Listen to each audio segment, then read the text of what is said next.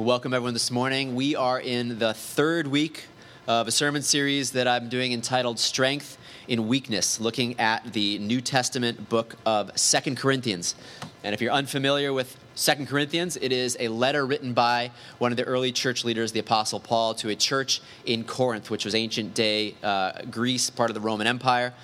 Um, it's a church that he started around the year 50 AD. He wrote one letter things went bad. He had to write a second letter. This is probably the fourth letter, actually, that he wrote, uh, but we have it in our Bible as Second Corinthians.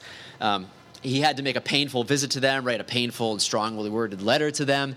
And a lot of people in the church seem to have taken offense at Paul's boldness. And so, in this section that we're reading today, he has to do some defending again of, of why he is so bold and why it is that the gospel and the message of Jesus Christ gives him permission to be bold. Uh, and so, as we go through that, I think there's just some, some incredible things that we learn here about the gospel. So, I'm going to read the whole passage, and then we'll kind of go through it a section at a time. So, this is 2 Corinthians chapter 2, verse 14 to chapter 4, verse 6. But thanks be to God, who always leads us in triumphal procession in Christ, and through us spreads everywhere the fragrance of the knowledge of Him. For we are to God the aroma of Christ among those who are being saved and those who are perishing. To the one, we are the smell of death, to the other, the fragrance of life. And who is equal to such a task?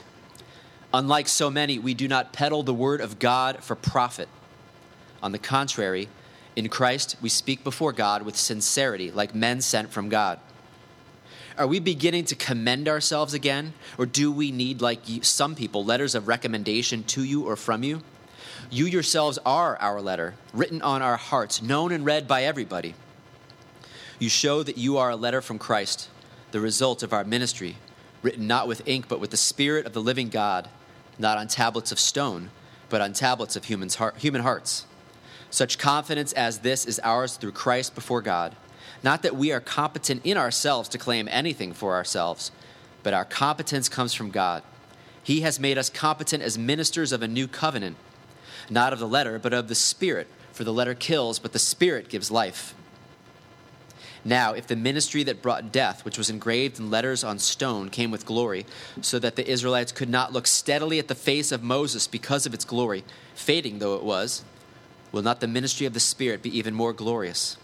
If the ministry that condemns men is glorious, how much more glorious is the ministry that brings righteousness? For what was glorious has no glory now in comparison with the surpassing glory. And if what was fading away came with glory, how much greater is the glory of that which lasts? Therefore, since we have such a hope, we are very bold. We are not like Moses, who would put a veil over his face to keep the Israelites from gazing at it while the radiance was fading away but their minds were made dull, for to this day the same veil remains when the old covenant is read. It has not been removed, because only in Christ is it taken away. Even to this day, when Moses is read, a veil covers their hearts. But whenever anyone turns to the Lord, the veil is taken away. Now, the Lord is the Spirit, and where the Spirit of the Lord is, there is freedom. And we who with unveiled faces all reflect the Lord's glory are being transformed into his likeness with ever increasing glory which comes from the Lord, who is the Spirit. Therefore, since through Christ's mercy we have this ministry, we do not lose heart. Rather, we have renounced secret and shameful ways. We do not use deception, nor do we distort the word of God. On the contrary, by setting forth the truth plainly, we commend ourselves to every man's conscience in the sight of God.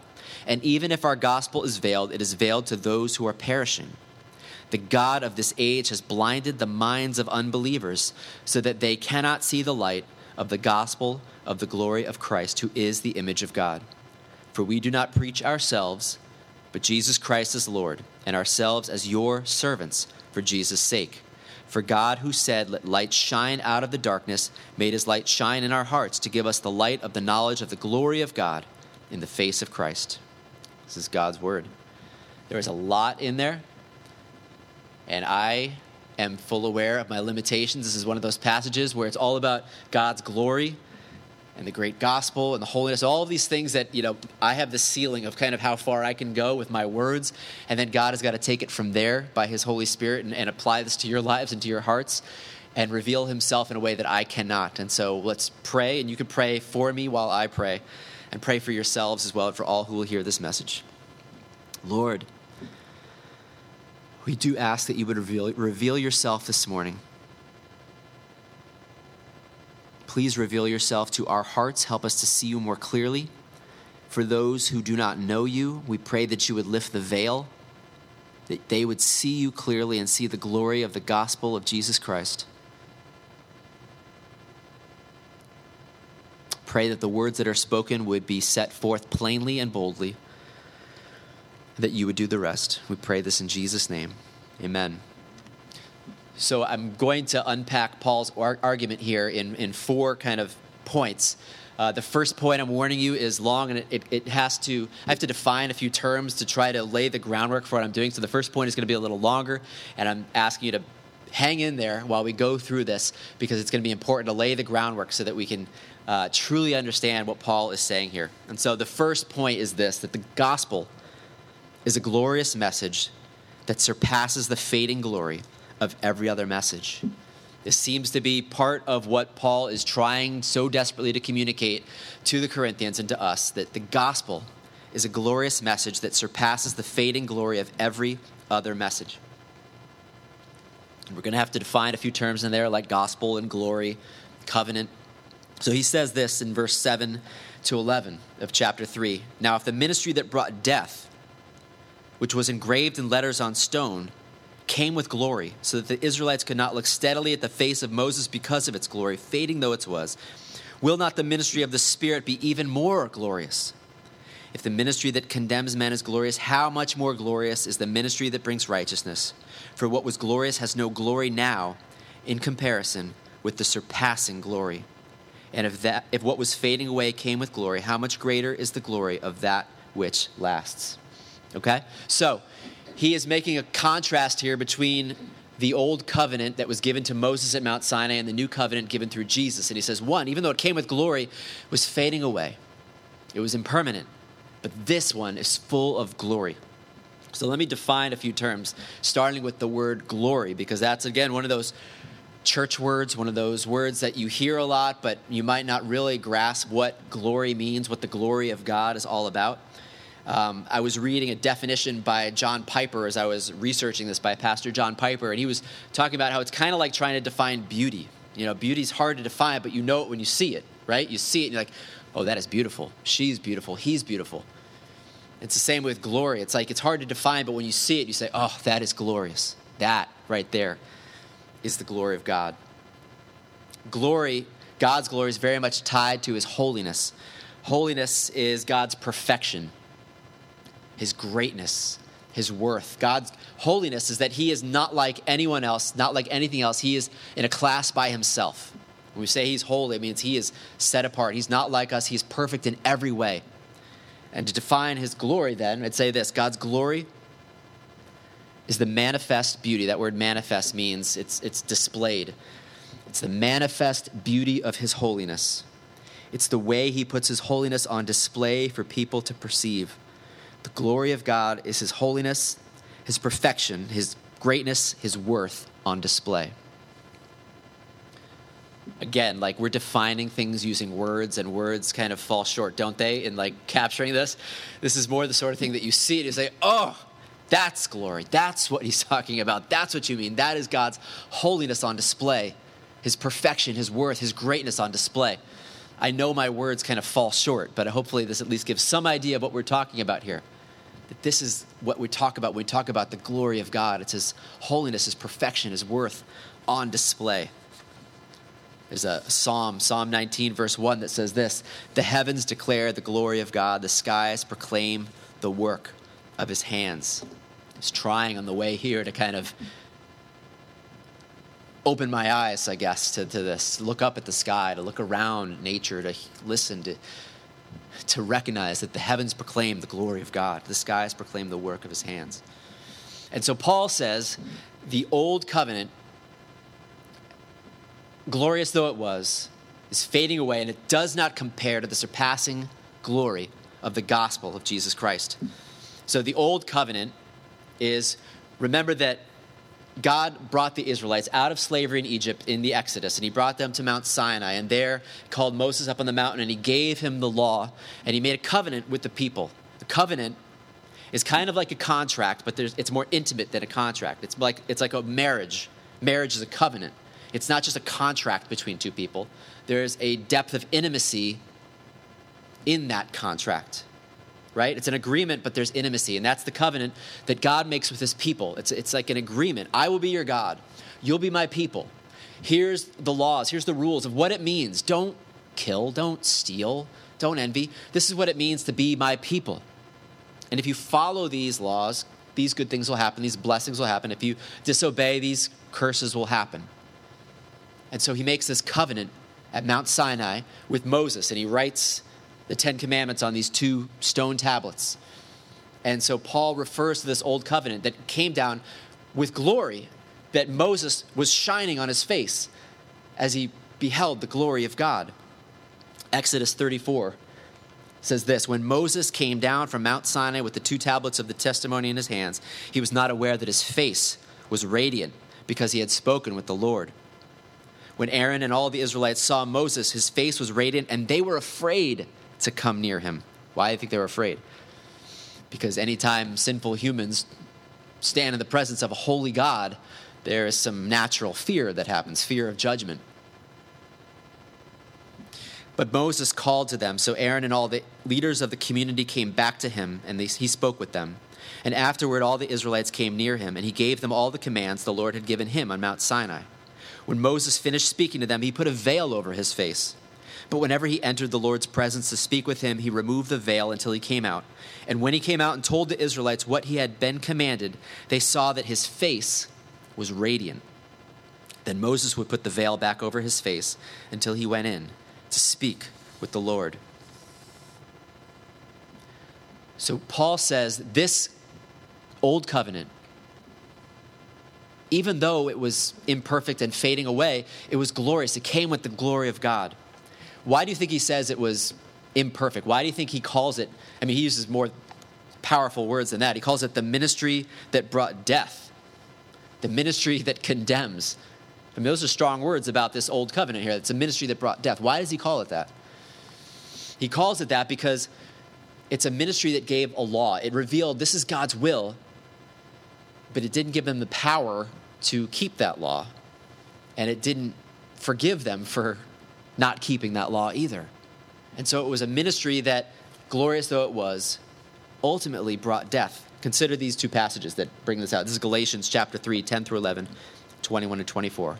All who rely on observing the law are under a curse. For it is written, Cursed is everyone who does not continue to do everything written in the book of the law.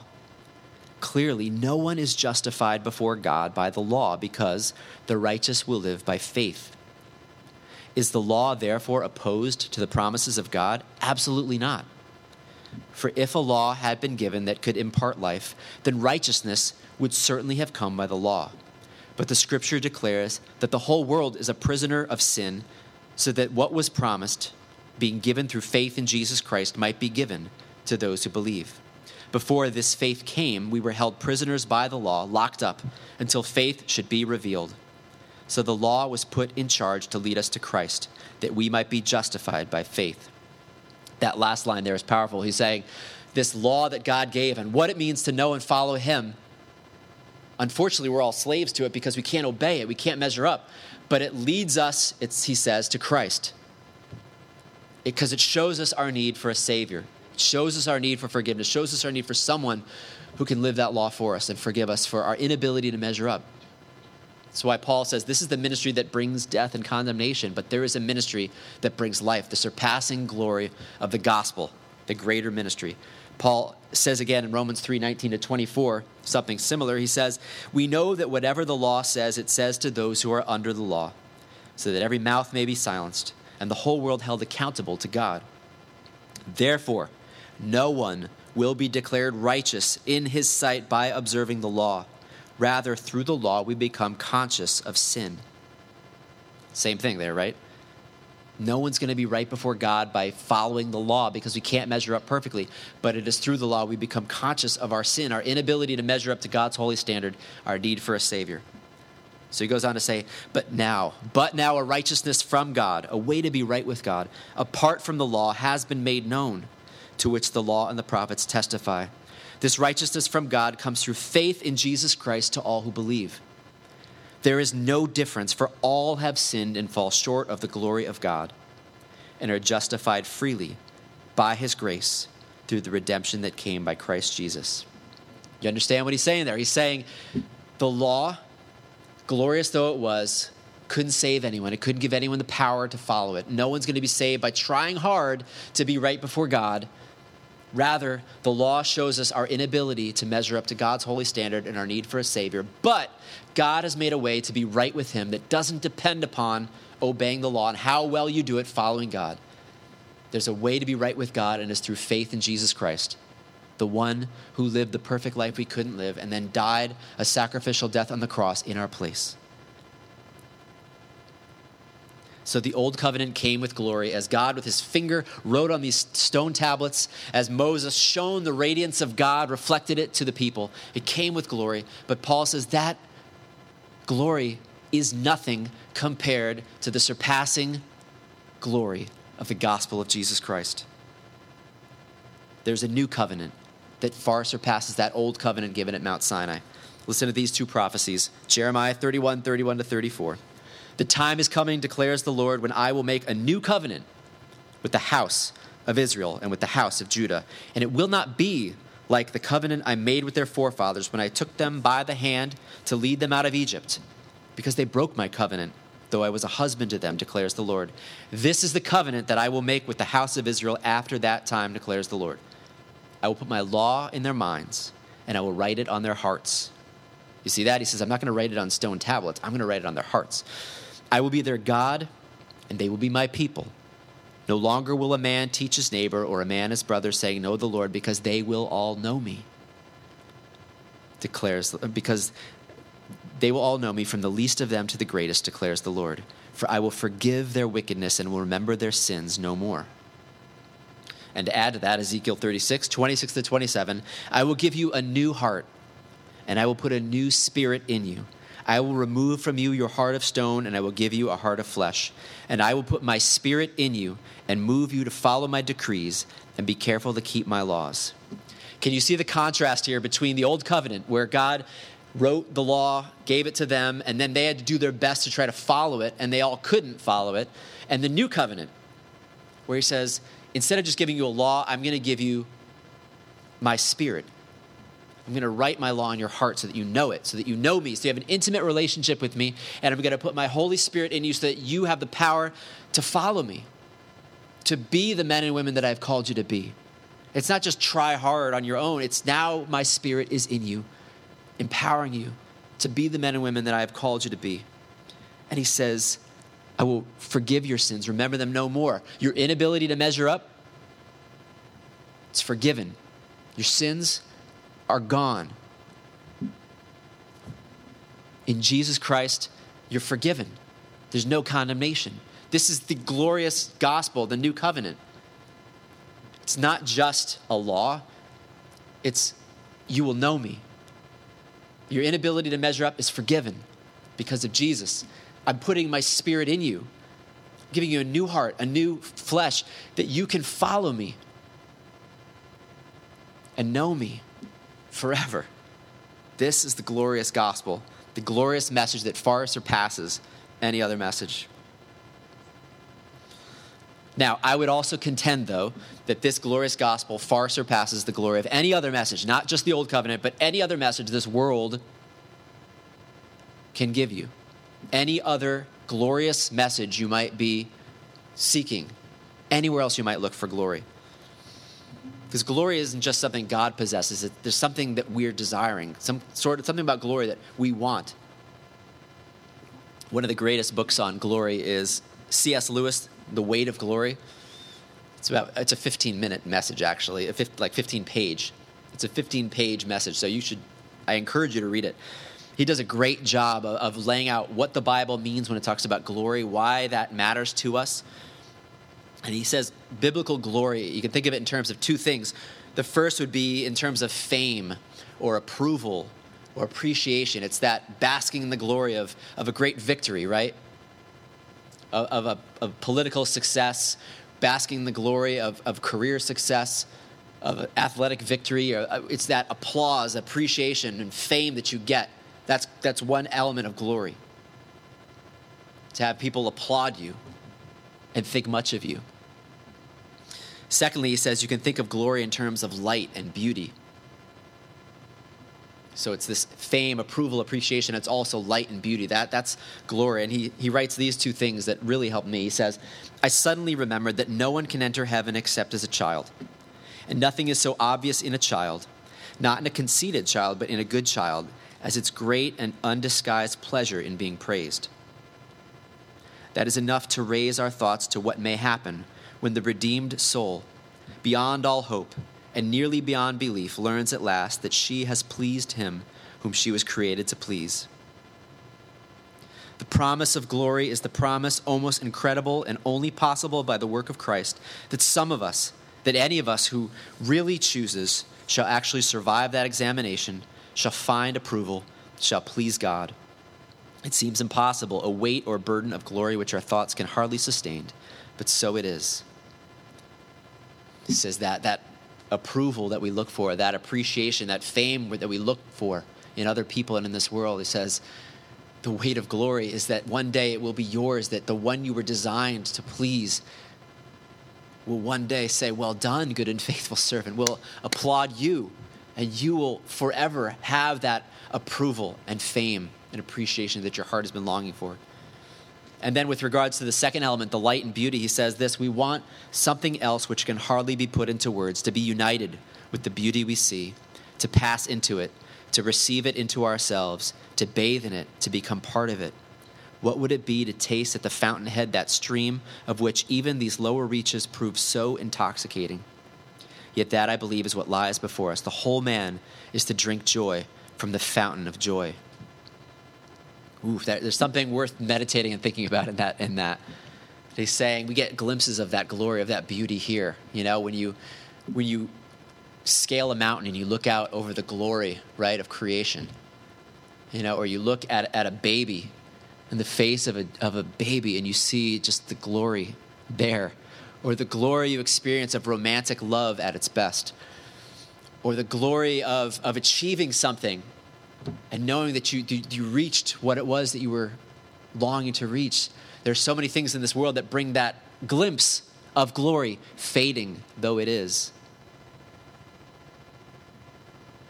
And he says, all of that is like the lower reaches. What will it be like to one day drink full strength from the fountainhead? To one day be in the presence of God and to enjoy glory forever There is no message in this world that compares to the glorious message of the gospel of Jesus Christ. There is no glory that this world can offer you that will ever compare because every glory in this world is fading, it's fleeting, it does not last. The glory of romantic love, it fades. That's why so many people decide to go find it somewhere else because they want the glory again of that newness of romantic love. The glory of career success fades. The glory of looks and style fades away. The glory of a great TV show fades away. The glory of the likes and views and follows the appreciation and applause of the crowd doesn't last, does it? It fades away. Any glory that this world offers, fleeting and beautiful as it may be, fades away. It's not meant to be the place that you look for the glory that your heart longs for. It's just meant to be a, a window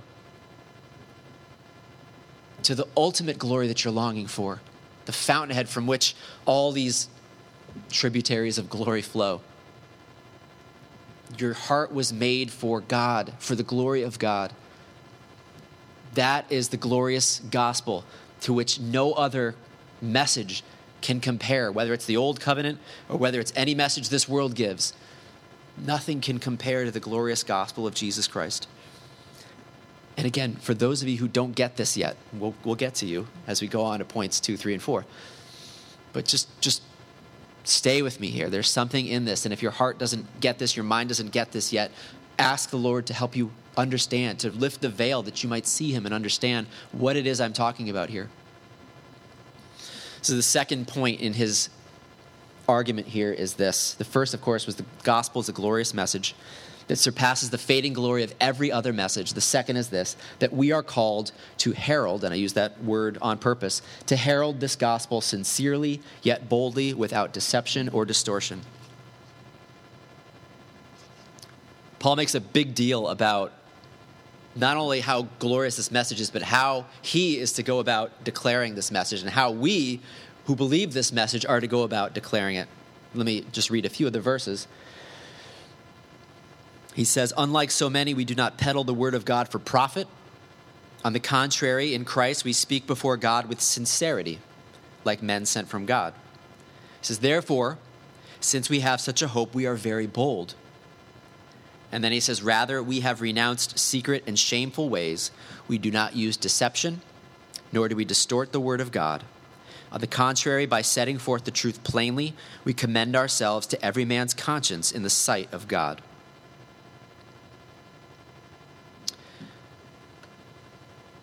It takes faith on my part to trust these words. There is part of me that is always feels like I need to dress up the message, so to speak, right? Need to, in some way, like adorn the gospel message, adorn the word of God with something flashy, right? That I need to somehow add to it but this is Paul just saying if the gospel message is so glorious, then, then what makes me think that, like, you know, I could put on bells and whistles and somehow then, you know, then it'll be glorious? Because no, what's needed is to herald the message, to proclaim the message clearly, sincerely, plainly, yet boldly. Not distorting it, not trying to deceive, not trying to manipulate, not certainly not trying to peddle it for profit, as he says, not trying to somehow gain something personally from this. He says we're just to be heralds. You know what a herald is? A herald is like the king in those days had a message to proclaim, and so he would write down the message and give it to the herald, and the herald would go out, and the herald would proclaim the message to those who needed to hear it. The herald's job was not to change the message in any way, distort the message, add to it, anything like that. The herald's job was to be faithful to the king's message. Okay? It wasn't about changing the message, and it certainly was not about the herald, right? No one was there to, to listen to what, you know, it's not about the herald. It's not about how great the herald is. It's about the king and his message. And any herald that's going to detract from the king needs to be replaced by a different herald.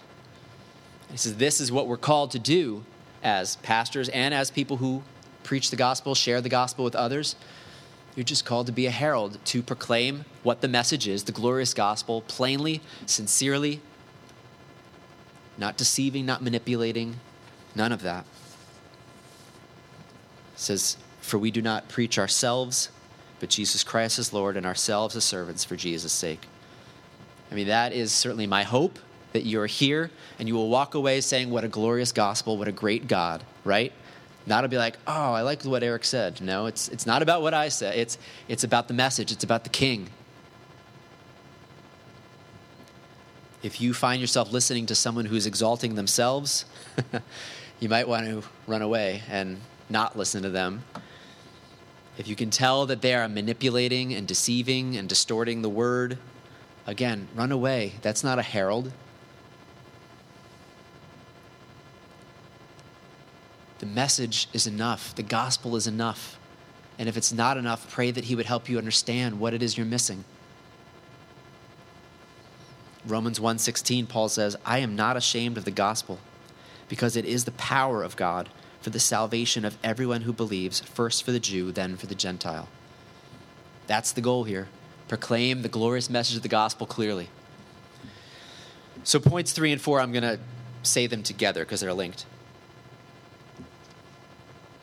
Point three is this some will receive this message and find life and freedom as they are transformed into the image of Christ.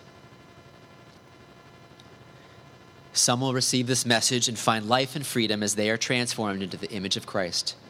Others will reject this message and find death because they are veiled from seeing the glory of Jesus Christ. Others will reject this message and find death because they are veiled from seeing the glory of Jesus Christ. Pray that that is not you. Pray right now, again, if this is like not making sense to you, that the Lord would lift the veil and help you to see the glory of Jesus Christ. Let me read again what he says. He says this For we are to God the aroma of Christ among those who are being saved and those who are perishing. To the one we are the smell of death, to the other the fragrance of life. Now the Lord is the Spirit, and where the Spirit of the Lord is, there is freedom. And we who with unveiled faces all reflect the Lord's glory are being transformed into his likeness with ever increasing glory, which comes from the Lord, which, who is the Spirit. And then he says in chapter 4, verse 3 And even if our gospel is veiled, it is veiled to those who are perishing. The God of this age, and that's referring to Satan, the God of this age has blinded the minds of unbelievers so that they cannot see the light of the gospel of the glory of Christ, who is the image of God. So, once again, my job up here, your job as followers of Jesus, is to be a herald, to clearly proclaim the gospel, the glorious gospel, to do your best to proclaim and portray Jesus in all his glory. And some are going to hear it and are going to respond by saying amen and are going to find life and freedom and joy. And some are going to hear you and you are going to stink. right? It says to some, you're going to be the smell of death. Some are going to hear the gospel and the words you have to say and are going to think you stink. Your message is garbage. The things you have to say are just foul can't change that. That's the reality. Paul says your job is not to try to twist and distort it so that they all of a sudden say, oh, it smells good to me now. Your job, he says, is to clearly proclaim and be faithful to the message of the gospel. And some are going to receive it and find life and joy, and some are going to reject it because there is a veil, metaphorically speaking, blinding them from seeing the glory of the gospel. Your job is to be faithful. Anyone remember these? Anyone remember these? I remember, remember walking through the mall maybe what 15 years ago or so and these were like these magic eye hidden picture things, you know? That like you look at it and you're like, I don't see what am I supposed to see? And, but if you look a certain way, all of a sudden like a shark appears in there. And by the way, there is a shark that's supposed to appear from this one. Remember again how the Psalms said this the heavens declare the glory of God, the skies proclaim the work of his hands. And how the angels in Isaiah 6 3, as they look upon God and his throne room, they say, Holy, holy, holy is the Lord of hosts, the Lord Almighty, the, Lord, the whole earth is full of his glory. They're proclaiming it as if you would walk outside and just be like, wow. Everywhere you look, you'd be like, look at the glory of God everywhere. Look at that tree. Look at, look at this person right here. Look at the stars. Look at the sky. I mean, that's what you get when you look at this. You have angels going around God's throne saying, The whole earth is full of His glory. Look at it. And just how blind are we, right? Sometimes you get a glimpse, sometimes you see it, in the beauty of another person. Sometimes you see it in nature, in creation, as you're walking along and you're just captivated. You see it in an animal and you're just like, wow, look at that deer. Look how majestic that is. Look at, look at that view. Look at the stars. Look at the sky. Sometimes you get glimpses, but so often we are just blind to it. Sometimes we're just, you know, not even looking. But this is what he says the whole earth is full of his glory. We're so blind, aren't we? We're just so blind. And some, he says, don't even see at all. They're veiled, they don't even see. at all that God is even real. Again, he says, even if our gospel is veiled, it is veiled to those who are perishing. The God of this age, Satan, the enemy, has blinded the minds of unbelievers so that they cannot see the light of the gospel of the glory of Christ, who is the image of God. Again, if that is you, right now, ask God to lift the veil and to reveal himself to you. If there's someone in your life who doesn't believe, ask God to lift the veil that they might see. It doesn't matter how hard you try sometimes to explain and to testify. If the veil's there, it's there, and they're not going to see.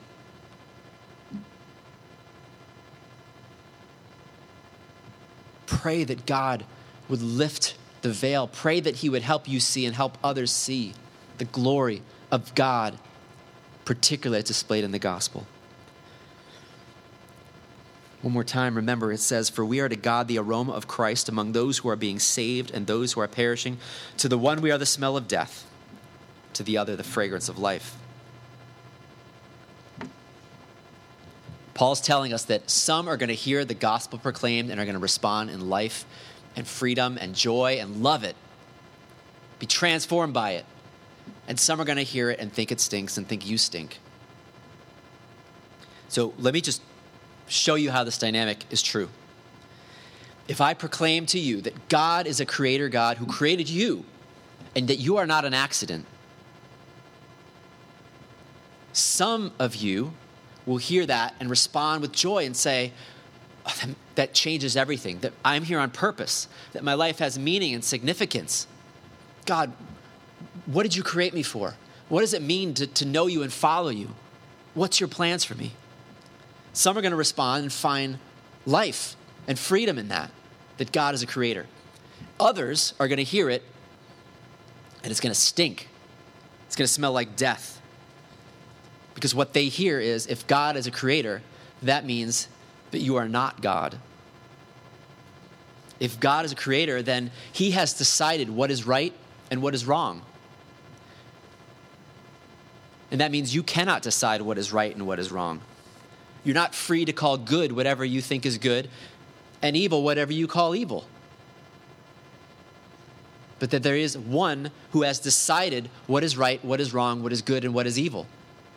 And that you can either live in submission to that, get to know what is good, what is evil, and live in submission to God, or you can rebel against it. But you are not God. And you do not get to choose what is right and what is wrong, what is good and what is evil. See what I mean? God is a creator. To some, it is the fragrance of life. Thank you, God, that I was created for a purpose. Lord, help me to know what that is. To others, it is the smell of death. Are you telling me that I'm wrong? Are you telling me the way I'm living is wrong? Who are you to tell me that? I'm my own God. I get to decide how I live and what is right for me. You don't get to decide that for me. If I proclaim to you that we are fallen, that we are broken by sin, that we are in need of a Savior, some of you will hear that and say, Amen. That explains everything. That explains my life. That explains my struggles. That explains this broken world. Yes, amen to that. I need a Savior. You're going to hear that and you're going to find life and freedom. Others are going to hear that and it's going to stink. It's going to smell like death to say that we are broken, to say that we are fallen. Because you know what that means? It means that your feelings are not pure, that your desires should not always be followed. It means that you're going to want things and desire things that are bad for you because you're broken and you're fallen. It, does, it means don't follow your heart no matter what because your heart is deceitful your mind is not perfect, it doesn't understand everything perfectly. You don't see the world as clearly as you think you do.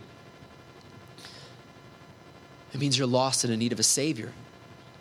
So, again, if I declare that to you, that we are broken, that we are fallen, some are going to say amen and find life and peace, and some are going to say that stinks. Who are you to tell me that I can't just follow my heart and do whatever I want? If I teach you that Jesus Christ died for your sins, to some of you it's going to be the fragrance of life. that there is a Savior, that God loves you so much that He sent His Son to die for you. It's going to overwhelm your heart knowing that you're loved, that you're forgiven, that there's no more shame or guilt or condemnation. There is hope beyond the grave for all eternity. But for others, it's going to be the smell of death. It's going to stink because they're going to hear that and they're going to say, they're going to hear that they can't stand before God in their own good works, first of all. And it's going to mean that Muhammad can't save you, Ten Commandments can't save you. There's no other name given under heaven by which we must be saved. And that is going to stink to a lot of people that hear a message that Jesus Christ died for our sins. If I teach you that there's life eternal, again, some is going to say that, that that's just a life, a message of joy and, and life, and they're going to find hope in that. And others, it's going to mean death because it's going to mean they're spending their lives on things that don't matter. Spending their life and money on things that in the end won't matter, that are going to be burned up. It means the wisest investment you can make is to live for eternity, to do all you can, not for yourself, but for God's kingdom. That that's where you're going to find treasure forever and ever. See what I'm saying here? you clearly proclaim the gospel and the message of Christ, and some are going to respond in joy, and some are going to want you dead. They're going to want to. They're going to think you stink. But we're not going to peddle the word of God for profit. In other words, we can't sell out the message. Message can't be bought and sold. We're going to speak faithfully as heralds to what the gospel is. And you know what? It feels like, as I look around at our culture, it feels like the stink is getting bigger and bigger. You know? The message hasn't changed for 2,000 years of Jesus Christ's life, death, and resurrection for sinners. That there's a creator God, that we are broken by sin, that we need a Savior, that Jesus came to die for the sins of the world, that there's eternal life. The message has not changed, but it does feel like the stench is rising in the nostrils of more and more people. And if one day it becomes dangerous, more and more dangerous to preach this message that there are people who will decide that we must be canceled or thrown into prison or killed because this message is too dangerous, then so be it. We're not going to peddle the word of God for profit. We're not going to dis- distort the message so that it smells good to those who are perishing. You continue to proclaim the gospel and some are going to respond and find life, and some are going to reject it and think it stinks and smells like death. So, again, let me leave you with this again one more time. If you don't know the Lord and this does not make sense to you, pray that God would lift the veil, that you would see the glorious gospel of Jesus Christ. If you know someone in your life who just continues to reject it and not get it, pray that God would lift the veil, that they might see the glorious gospel of Jesus Christ. And if you know Jesus this morning, remember, the glory of this world is fading. Anything that you go after in this world is fading. It's just meant to point you to the surpassing glory of God. So run after him with all you are, uh, with all you are until you radiate the glory of God off your face and in your life. Go after God until your face is radiant, until you are reflecting him to the world. Amen. Amen.